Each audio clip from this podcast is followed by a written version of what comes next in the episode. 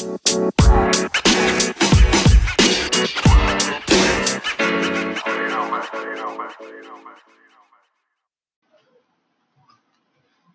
up, beautiful people? It's Jay Freedom, We Out Podcast. Talk about a few things today. Uh, one of the things I want to talk about is how we came up with the idea for this. Um, back when I was in college, um, some classmates and I we were talking about how history repeats itself, and um, so I went home, drew a little timeline. I noticed that like stuff got kind of shaky for us, like every 40 to 60 years, give or take about 50 you know, a median of about 50. Um, and it had been like 56 years since our last like major social upheaval, which was a civil rights era. Um, I was like, man, okay, based on history repeating itself, something's getting ready to happen. So I just started doing research and trying to figure out, um, you know, information about asylum, refugee status, stuff like that for the neighboring countries, Mexico, Canada.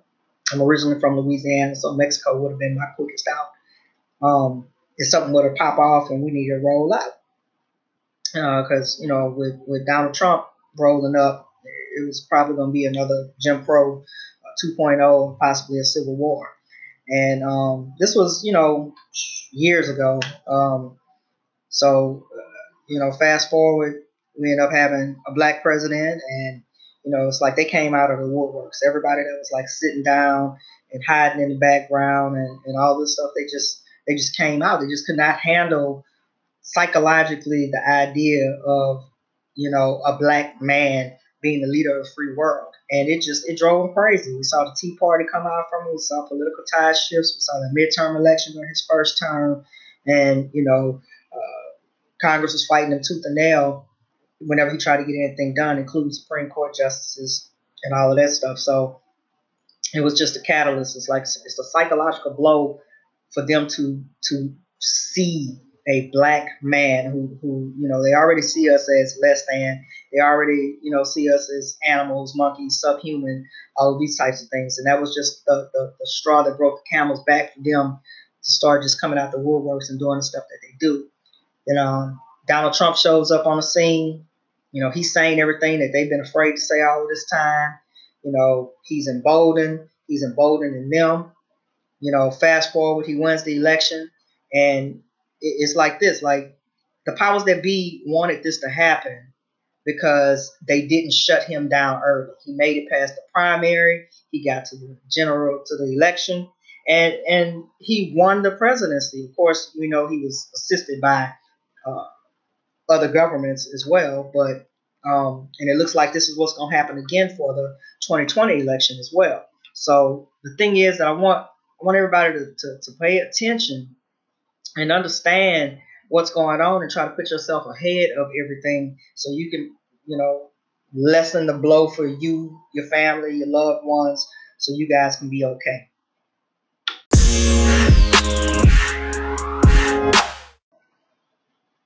Now, the thing for us to understand is that the vile ignorance that's been unleashed, it's not going anywhere. It's going to get worse. It's just getting started. Um, you know, whether he's assassinated, whether he resigns, whether he's impeached, you know, they got enough to impeach him again. I don't know what they're waiting on, but um, Pence ain't serious that, you know, we may end up picking cotton again. Uh, that that's that's what I'm afraid of. Uh, I saw the writing on the wall about two years ago. I decided to leave.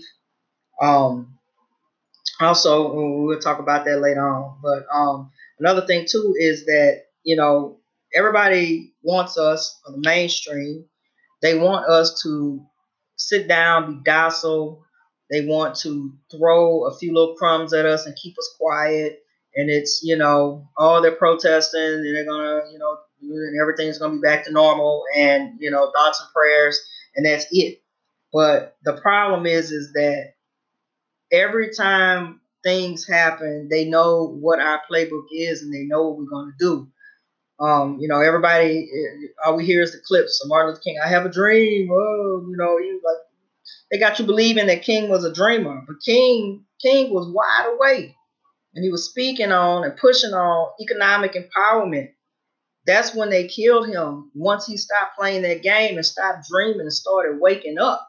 And you know, another thing is that we haven't had a so-called black leader of that caliber ever since. And the thing that we have to understand is that we don't need a leader because every time we have a leader, you know, they take them down. So the thing about it is, is that we're gonna have to start thinking for ourselves. We're gonna start having to strategize. We're gonna have to start outthinking them, and we're gonna have to make some serious moves and be disciplined about changing our condition in the United States because nothing much has changed for us since since Reconstruction, since the Civil Rights era.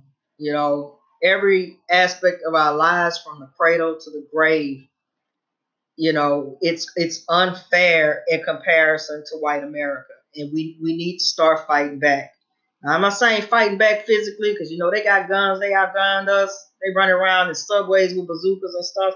So you can't you know you can't fight that. You can't fight that but start thinking. Start thinking intellectually. Become an intellectual intellectual radical where you start out outsmarting them because the only thing that they understand is money. The only thing that they understand is economics economic impact. What ways can we impact them economically? We know that this pandemic has shown us that without us going to work and playing the game, everything shuts down. A week, two weeks, three weeks later, big companies, corporations, they're looking for a handout in the form of corporate welfare. In the meantime, you fighting for your little unemployment check. What they tell you right there? Reality, you hold the power. We hold the power collectively. But we're gonna have to set aside our foolishness, our games, our differences. We're gonna have to help each other. We're gonna have to teach each other. And we're gonna try to try to try to get it where everybody is mostly on the same page. You know, cooperation ain't gonna be for everybody, but for a lot of us, you know, we just need motivation and, and guidance as far as how to outsmart the system and put it in our benefit.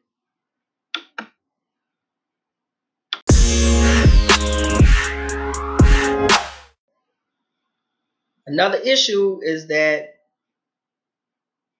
our live and in living color on the news, on social media, all over the place. And once again, same thing. We get riled up, and less than a week later, everything is quiet and nothing else is going on. And, and they know this and they keep doing what they're going to do we have to understand that what what the criteria and the, and definition for genocide is. I challenge you to go look that up on the United Nations website. Uh, also, you can check the the United States. Um, uh, I think it's like the Refugee Act. I forgot the name of it, but uh, I want to say it's under the Department of Homeland Security. You can check that too. It basically mirrors what the United Nations uh, criteria for genocide is, and if that's not what's happening to us, then you know we must be blind. We just, I mean, I don't know what else to say, but I challenge you to go check that out.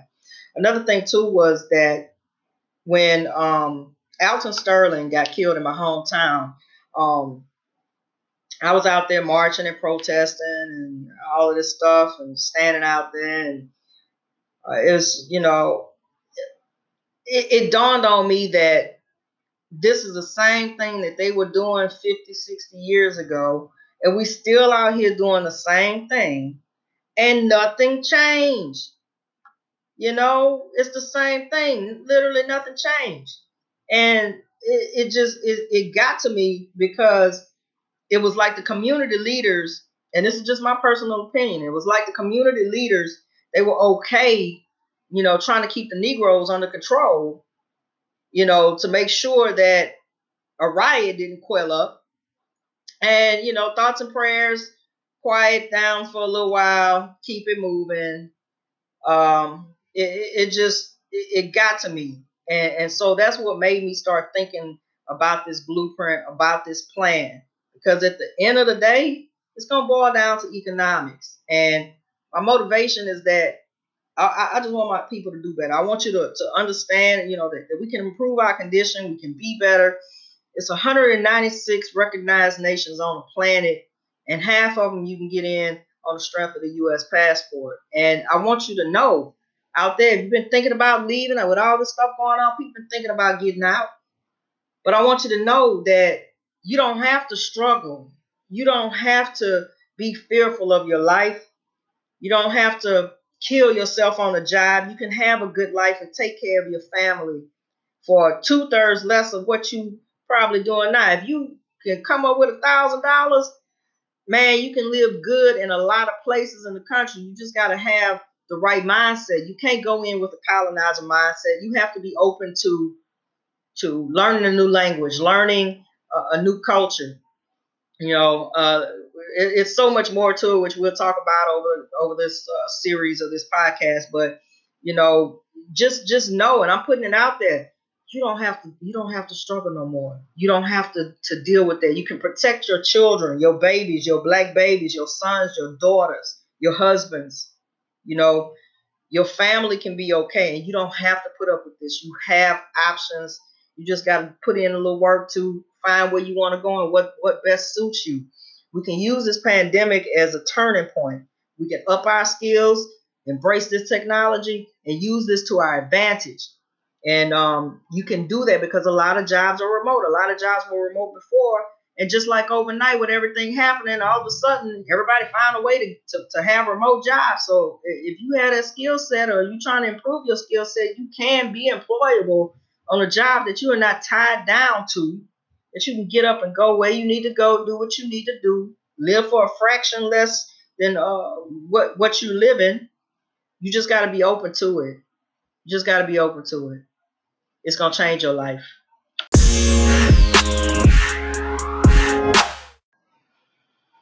Now, people, let's who have not benefited from the fruits of our labor. We built the entire country, the United States. We literally built it. It was built on our backs. And they haven't given us anything. I mean, we are literally living in an apartheid era that never really ended since since you know since emancipation. They just just found different ways. We're not going to talk about the Thirteenth Amendment today. We're not going to talk about that. We'll talk about that in another podcast. But you know, I want us to stimulate real and honest conversations across the nation. I'm even down for some allies, you know, but definitely within the black community uh, that can lead us to understanding our true worth in this country. Once again, going back to this pandemic, you see how much you worth? They can't function without you. Straight up. Um, I propose that we remove our collective economic impact and uh, to do that, I propose that we remove ourselves via a mass exodus, a mass exodus from the United States. It's so many places that uh, that will accept us, but like I said, you got to go in with the right mindset. You can't come in with a colonizer mindset. You're gonna have to be uncomfortable. But I think long term for future generations, if you got little kids right now, you setting it up for them to be better, for them to live better. Man, I don't know about you. Eh, my family, you know, my folks, they grew up during the height of Jim Crow. Born in the 1940s, they were baby boomers, all of that good stuff. You know, my grandmother, my great grandmother, born in, you know, 1906, 1922. They grew up in all of this stuff. So, you know, they did the struggle during the civil rights era my generation, I was born in the 70s, the mid late 70s. And, you know, I'm straight up, I ain't about that life. And I know a lot of you have been out there. We benefited from the things that they went through. We were able to get an education. We were able to live in nice neighborhoods, drive cars, we had, you know, nice cars, all, all the stuff that they never had. We were able to achieve all those things in one generation. But the thing is, is that when these racists went back inside and, and went hid behind their doors, you know, these people, these people are the people who are run your community. These are the people who are in government. These are the people who are your doctors, your lawyers, your nurses. These are the people who are your local city council members, school board members. And I challenge you to go on any given local news station on social media. Read the comments. Read the comments. These are your kids, friends, parents. These are your neighbors who live next door to you. They don't care about you. The first thing they holler is go back to Africa. Well, when we try to go back to Africa, they shut Marcus Garvey down. So where we gonna go? You know? And you need to understand, or we need to understand collectively that nothing is going to change. This is who they are as people. This is who they are as people. You have a few quote unquote good ones here and there. I'm cool with some people, I've, some some white folks I've been friends with since I was a kid. Everybody else has deleted themselves over the years as my position has changed uh, as far as my relations and dealing with them. But at the end of the day, when it when it hits the fan, because if Donald Trump wins, all hell gonna break loose. If Donald Trump loses, all hell is gonna break loose.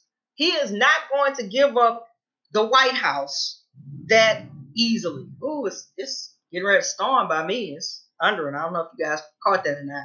But he's not gonna walk away from this. He is he he is power greedy, and he's not gonna give that away. And the thing about it is, once that impeachment, once he was acquitted uh, during the Senate trial of his impeachment, that was it. If you didn't see the writing on the wall, you already, I mean, if you did see it, you knew, bam, he's banging on his chest. He's sticking his chest out. He's got his head out. Now he can do whatever he wants. He was doing whatever he wanted before, but he can really do what he wants now. And that's emboldening these people even more. So it's time for us to wake up it is time for us to wake up and we need to really seriously consider looking at other options as far as whether we're going to sit there and take everything that they dole out to us, which we've been doing for over 400 years, okay? We're going to accept our place as less than, as subhuman, as animals in their minds. Or are we going to fight a losing battle because you can't win against them. They got bazookas. We ain't got nothing. We ain't got a, some of us got a few little things, but man, they've been stockpiling for a minute. Or collapse them economically. Remove your economic impact. That means stop working there, stop buying things. Remove your economic impact, remove your body physically from the country. And as, as you can see with this pandemic, it's collapsing everything on the local, state, and federal level. Imagine if if we all rem- removed our part, uh, removed ourselves from the part from that part of the equation, and the economic damage would be just unlike anything we've ever seen before. Now, once that occurs, that might get their attention. See, one of the things that I looked at, and by the way, I have a bachelor's degree in history and I also have a master's degree in social sciences, uh, concentration, major concentration history, poli sci. And so uh, I'm trained to identify trends and patterns. You know, I'm not like no historian extraordinaire, but I got enough sense to know that something ain't right, something ain't going, something going on and it's time for us to really consider what our options are going to be and what are we going to do about the situation that we're in right now. It cannot go on any further. It can't go on anymore. And we need to do something about that.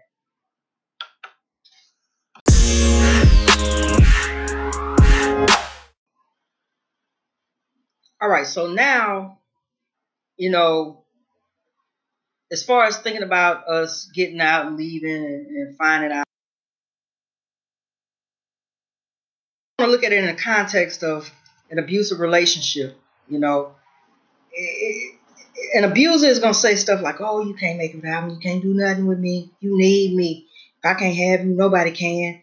You know, it, it, we have a, a horribly abusive, long term abusive relationship with the United States. And to be honest, it's, it's, you know, frankly, it's run its course. And, you know, a lot of times victims of abuse. I know people who've been in abusive situations, be it psychological abuse, physical abuse. Um, you know, victims of, of abuse, oftentimes they make, you know, very hard decisions, especially if they got kids and they got to take their kids out of the situation. You know, he's paying all the bills. You know, she's not working. It, it, it's it's a lot of stuff, but you know, at, at a certain point, you have to decide if you're going to remain in that relationship and continue taking that abuse, if you're going to fight your abuser, you know, um, or you if you're going to pack your shit and leave. That that's point blank, bottom line, what it's going to be. Either way, it's going to be ugly. You know, it's to be ugly for you, but at least you are free from your abuser. And when you when you finally do decide to leave, you know that that life just has to be better. You know, than what you're living at that particular time. And, you know, our abuser is the United States, and we are its victims. We are the victims of the United States, straight up. And, you know, it's straight up time for us to leave and uh, leave this abuser, leave our abuser, and, and go ahead and empty the bank account on the way out. Um, our relationship has run its course, straight up. And we, we really need to consider consider this uh, as, as, as fact, truth, and as an option for us. Now, the thing they're always quick to say, pull yourselves up by your bootstraps. You know, a lot of us have been brainwashed into thinking that it's just a matter of hard work that'll get you out of, you know, the ills of society or the plight of black America. Even even like I said earlier, with, with your education and where you live, what kind of car you drive, what kind of you know titles and alphabets you have behind your name. At the end of the day, when you you know your neighbors are calling the police on you, you can't even go jogging in your own neighborhood, as we saw last week with uh, Ahmaud. You know, this is not something that just started happening. It's been happening. The only thing is now, you know, it's it's recorded and televised and all over social media in a matter of minutes. You know, it can literally go from a small sleepy town in Alabama to being all over the world via social media in a matter of hours. And you know, it, it's like even in death, because the first thing that they always do whenever one of us is killed, either by the hands of law enforcement or if it's by the hands of vigilantes, like uh, what's that dude's name, George Zimmerman, like this uh, the the I forgot the other little guys' names in Alabama that killed uh, Ahmaud, but you know, no matter what, the first thing they do is try to discredit you. You know, even in death, we have to prove that we didn't deserve to die. You know, if you had a criminal record, that has nothing to do with how you got killed, you know? Like Philando Castile. I mean, you can name people over and over and over and over. Sandra Bland. I mean, just, you know, pick one.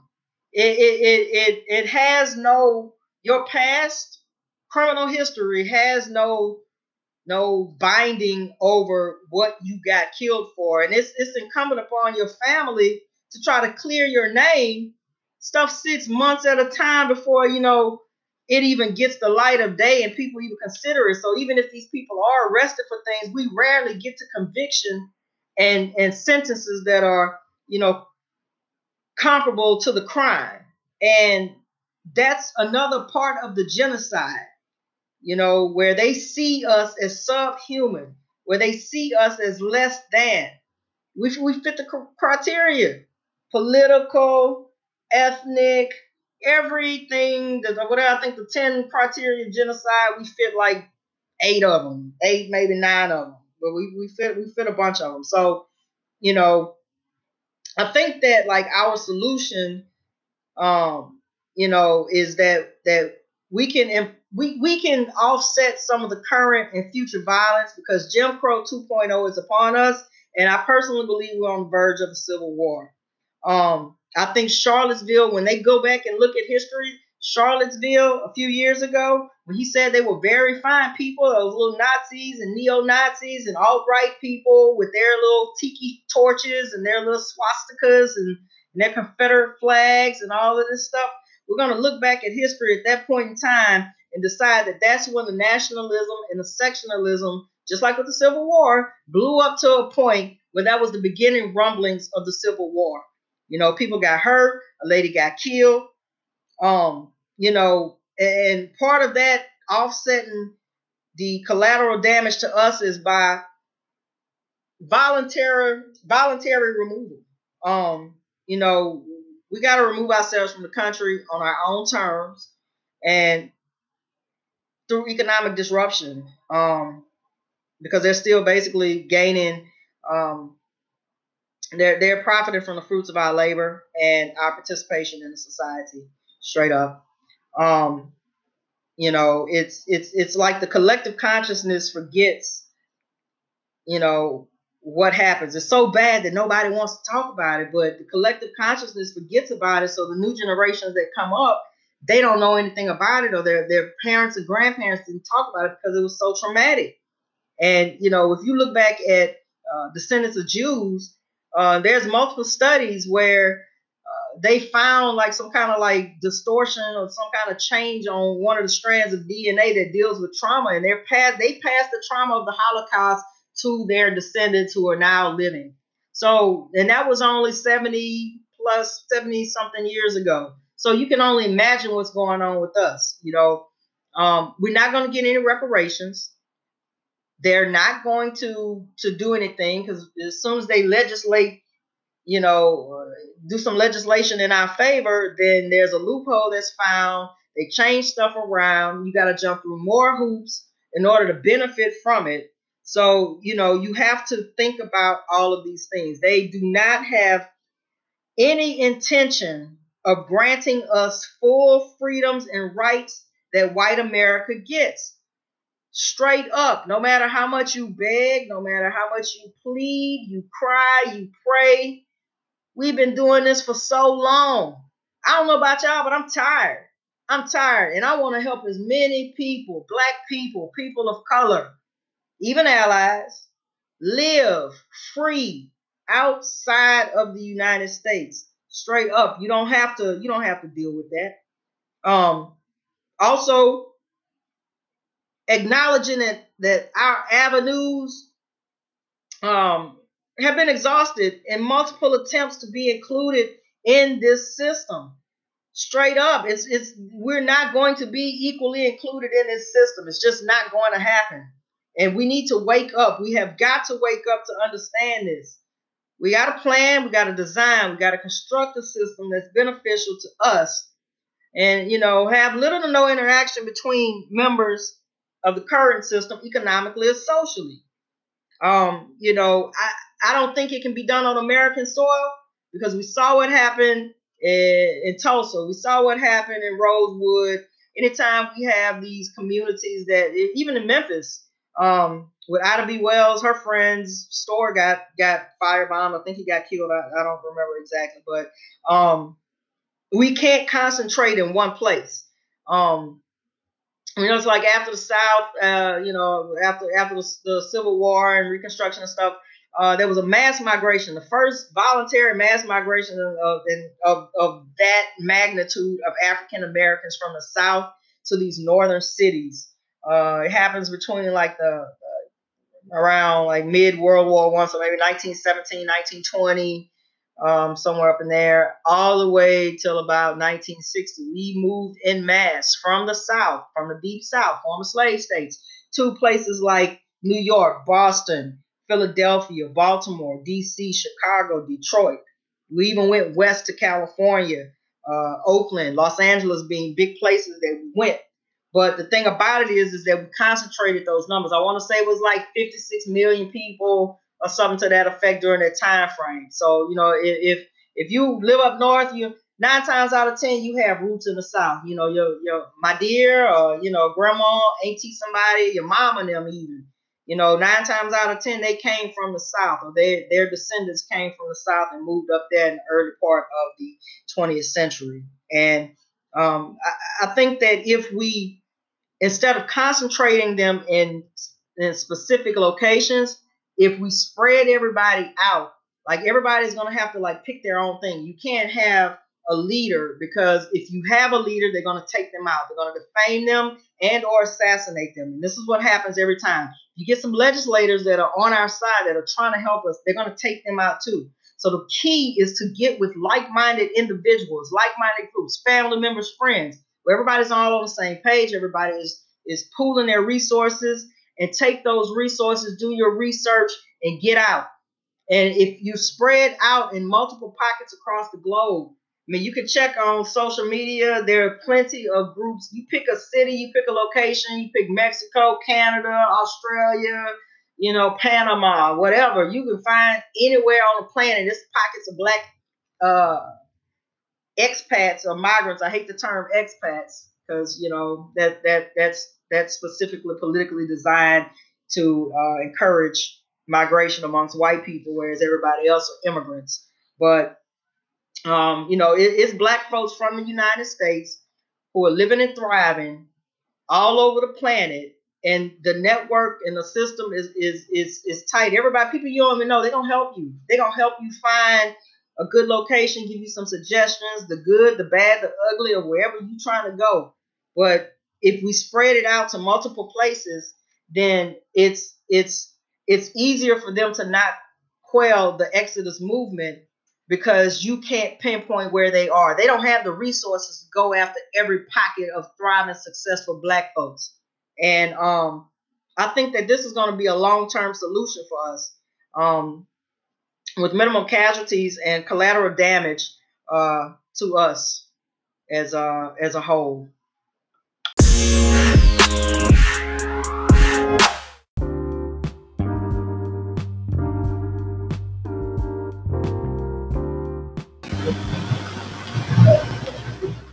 All right, everybody, that's it for today.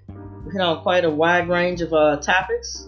We'll be hitting on a lot more topics coming soon. I just want to say thank you for listening.